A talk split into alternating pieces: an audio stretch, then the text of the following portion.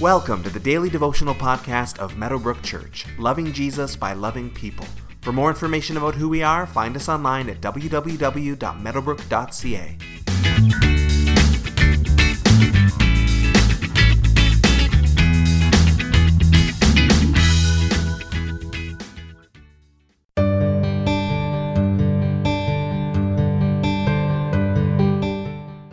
outside of the church often look at Jesus and say things like, Jesus was all about love and unity. Why are you Christians always saying that things are sinful? Just be accepting like Jesus was.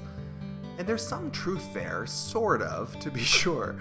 Jesus obviously spoke a lot about love. He spoke against self righteousness and judgment that would look down on others. He was accepting towards sinners to be certain, although he was certainly not accepting towards their sin. But even so, it's an oversimplification to say that Jesus was just all about love and unity, as we'll see in today's verses. Matthew chapter 10, verses 34 through 39 says, Do not suppose that I have come to bring peace to the earth. I did not come to bring peace, but a sword. For I have come to turn a man against his father, a daughter against her mother, a daughter in law against her mother in law. A man's enemies will be the members of his own household. Anyone who loves their father or mother more than me is not worthy of me. Anyone who loves their son or daughter more than me is not worthy of me. Whoever does not take up their cross and follow me is not worthy of me. Whoever finds their life will lose it, and whoever loses their life for my sake will find it. So, very interestingly, Jesus here doesn't actually seem to be all about unity at all. I didn't come to bring peace, but a sword, he says. Does this mean that Jesus was pro violence, as some have suggested? Not likely at all. The context seems to be specifically about families. Jesus will be a source of conflict within families, he will be divisive. I have come to bring division even to families, the most closest of relationships, he's saying. Not that Jesus wants division or is seeking division necessarily, but his coming will just inevitably lead to it, as some will receive him and turn their lives towards him, and some will reject him and turn their lives away from him. Many of us know from our personal experience that our being a Christian has certainly caused division with some of our unsaved family members.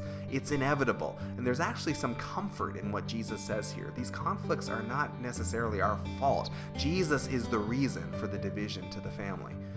Jesus also says that if you love your family more than me, you're not worthy of me. Likely a bit of Jewish rabbi hyperbole at work, deliberate exaggeration, since of course we're still called to love our families. However, Jesus is to be the most important dominating factor in your life if he is Lord of your life, more than even your family.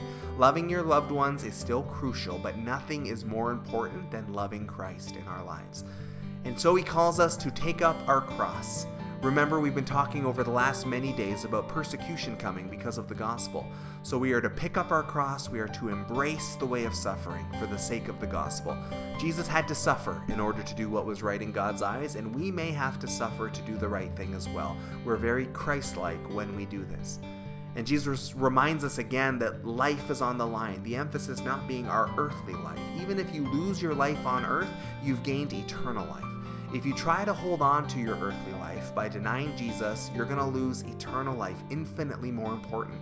So be willing to lose your earthly life in order to find a better eternal life. It's the better life to cling to, for sure. Take some time for reflection as you go about your day today. Where are you taking up your own cross? Where are you embracing suffering or persecution for the sake of the gospel? We don't need to search for it, but if, it, if it's not anywhere in our lives, we should give some serious thought as to why that is as we go about our day today.